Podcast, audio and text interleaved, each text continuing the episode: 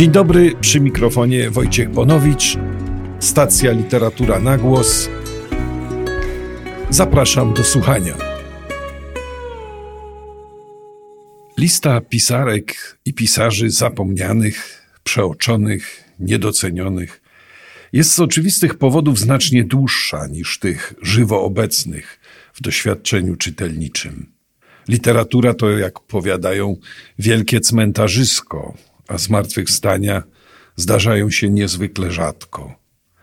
Niemniej są możliwe, nawet jeśli niedosłownie zmartwychwstania, to chociaż mniej efektowne rewizje lub przynajmniej drobne zabiegi komemoratywne. Wydobyć kogoś z niepamięci, choćby na krótko, spróbować w obrębie ustalonych hierarchii dokonać niewielkich przesunięć, tak żeby zrobić mu miejsce. To wysiłek zawsze godzien podziwu. Czasem zmienia on układ literackich sił na stałe. Częściej jest tylko szlachetną, lecz nietrwałą korektą. Ale zawsze ma znaczenie.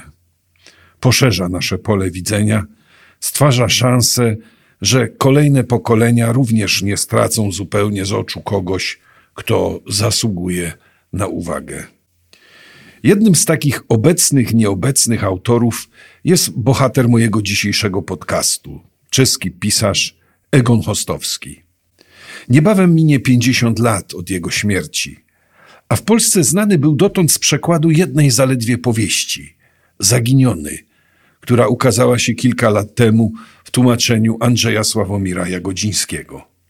Ten sam tłumacz przygotował ostatnio dla wydawnictwa Pogranicze kolejną książkę. Nosi ona tytuł Mieszkanie dla cudzoziemca, a oprócz tytułowej powieści zawiera też zbiór opowiadań Listy wygnańca. Oba utwory, napisane i opublikowane po raz pierwszy w latach czterdziestych ubiegłego wieku, spaja temat tułactwa, uchodźstwa, życia poza ojczyzną, bez stałego adresu, bez domu, w ucieczce, w poczuciu zbędności i nieprzynależności. Temat ten literatura, także i polska, podejmowała często. Niemniej proza Hostovskiego wyróżnia się nawet na tym dość gęsto zapełnionym tle wnikliwością obserwacji, a jej językowa prostota, naturalność i wierność doświadczeniu są ujmujące. Hostovský urodził się w tysiąc dziewięćset ósmym roku w Chronowie, mieście znajdującym się blisko obecnej czesko-polskiej granicy, zaledwie kilka kilometrów od Kudowy-Zdroju, w regionie, który był, jak pisze we wstępie Jagodziński, prawdziwym złotym zagłębiem literatury czeskiej. Dość powiedzieć, że stamtąd pochodzili m.in. bracia Karel i Józef Čapkowie, czy młodszy od Hostovskiego o kilkanaście lat Józef Škvorecký. Urodzony w rodzinie żydowskich rzemieślników, Egon Hostovský studiował filozofię w Pradze i w Wiedniu, pracował jako redaktor w kilku wydawnictwach, przede wszystkim jednak pisał i jeszcze przed trzydziestką odniósł pierwsze sukcesy na polu literatury. Już jako jej wschodząca gwiazda w tysiąc dziewięćset trzydziestym siódmym roku otrzymał posadę w czeskim Ministerstwie Spraw Zagranicznych.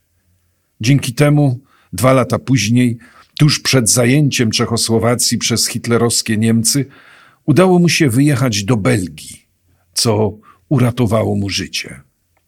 Cała jego rodzina zginęła w następnych latach w obozach śmierci. Hostovský tułał się po Europie, przez Paryż i Lizbonę udało mu się w końcu wyjechać do Stanów Zjednoczonych.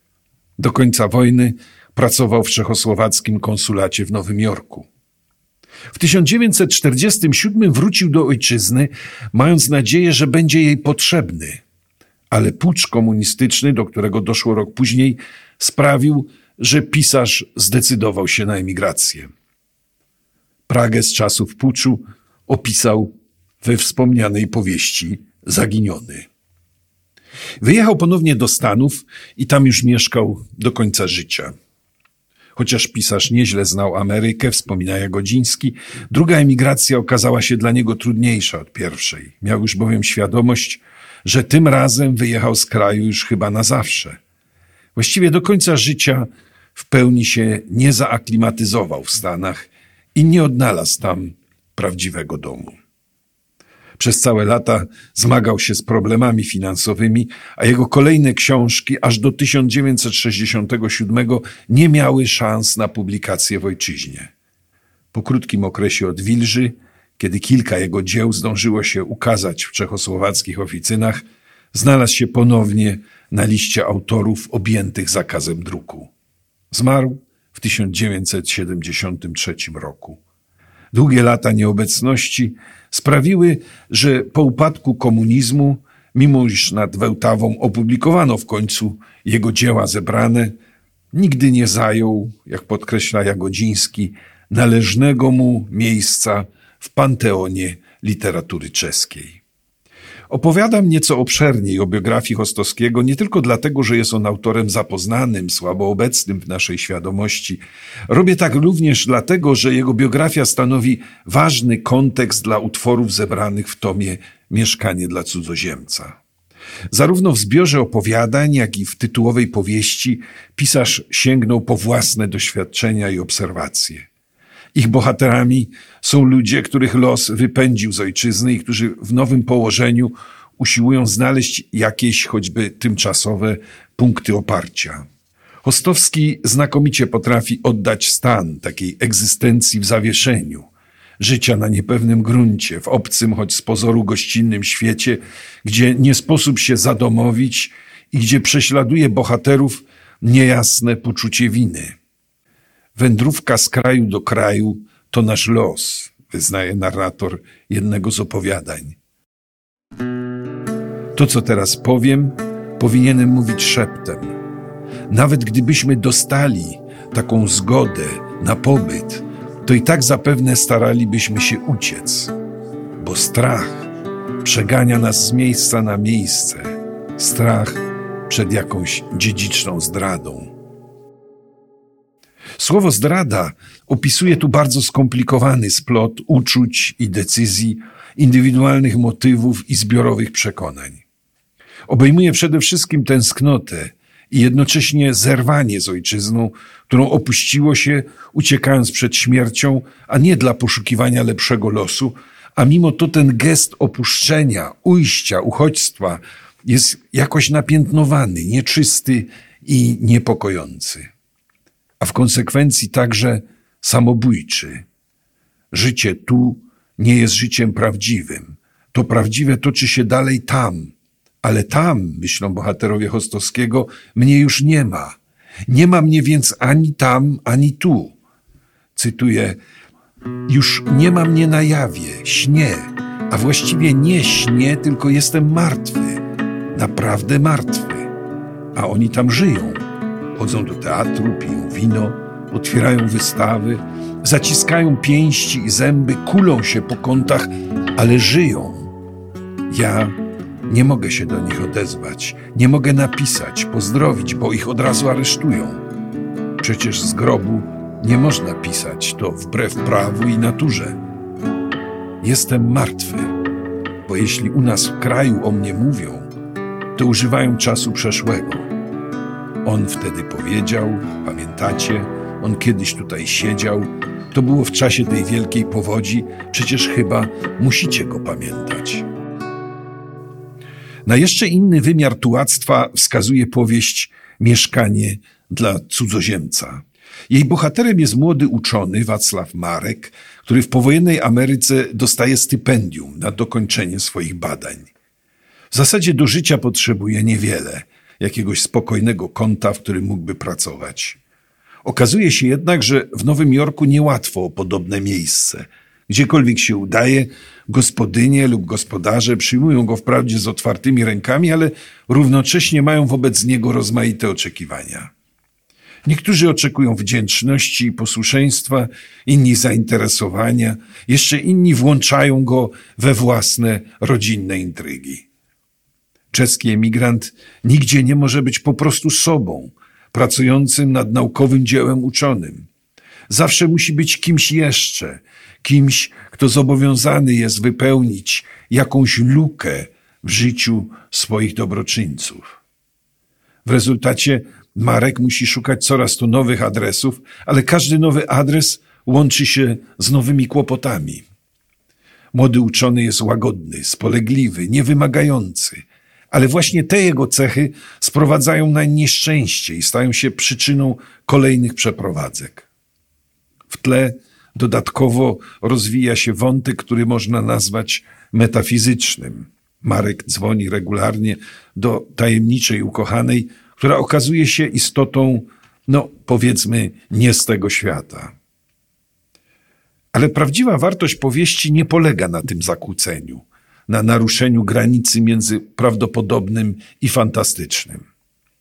Czeski emigrant okazuje się, wbrew swej woli, kimś w rodzaju trickstera.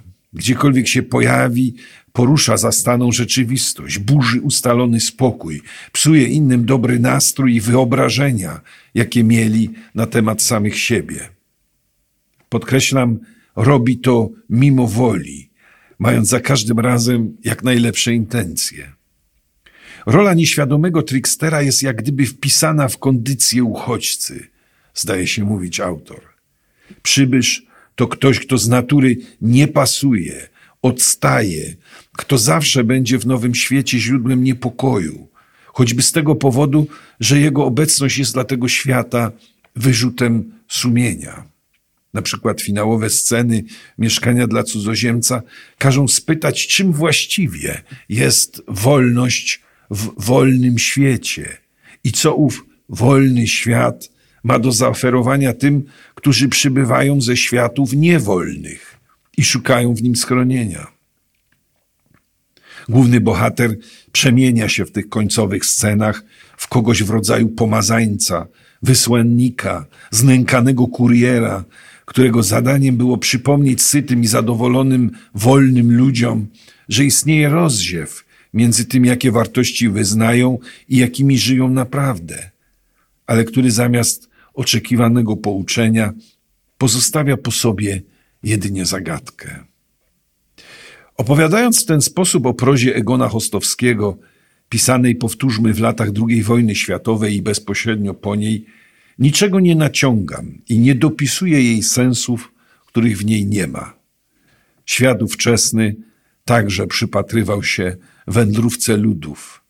Wędrówce, która w tle miała wielką wojnę z jej masowymi zbrodniami i nowy podział świata, a obejmowała swym zasięgiem wszystkie kontynenty. Listy wygnańca i Mieszkanie dla cudzoziemca opowiadają oczywiście tylko o jednym z wątków ówczesnej wędrówki, dotyczącym emigrantów z Europy Środkowej. Hostovský pisze o sobie i o ludziach, których spotkał, nie uniwersalizując na siłę owego doświadczenia. Tworzy literaturę z tego, co przeżył i zaobserwował, z własnych przemyśleń i cudzych spostrzeżeń, nie wychodząc poza to, co było mu dane. Świat jego fabuł jest światem ograniczonym i skoncentrowanym. Nie ma w nim zbyt wielu bohaterów ani pobocznych wątków. A jednak to właśnie świadome ograniczenie decyduje o sile jego prozy i o tym także, że wpisane w nią refleksje brzmią tak aktualnie. Zobaczyć od środka świat wygnańców, tułaczy, uchodźców, którzy znaleźli się w jakimś dramatycznym pomiędzy, w stanie zawieszenia, pół życia, pół śmierci. Oto, co ofiaruje nam proza zapomnianego czesko-żydowskiego pisarza Egona Hostovskiego. Zapomnianego, ale właśnie, przynajmniej po polsku, przypomnianego.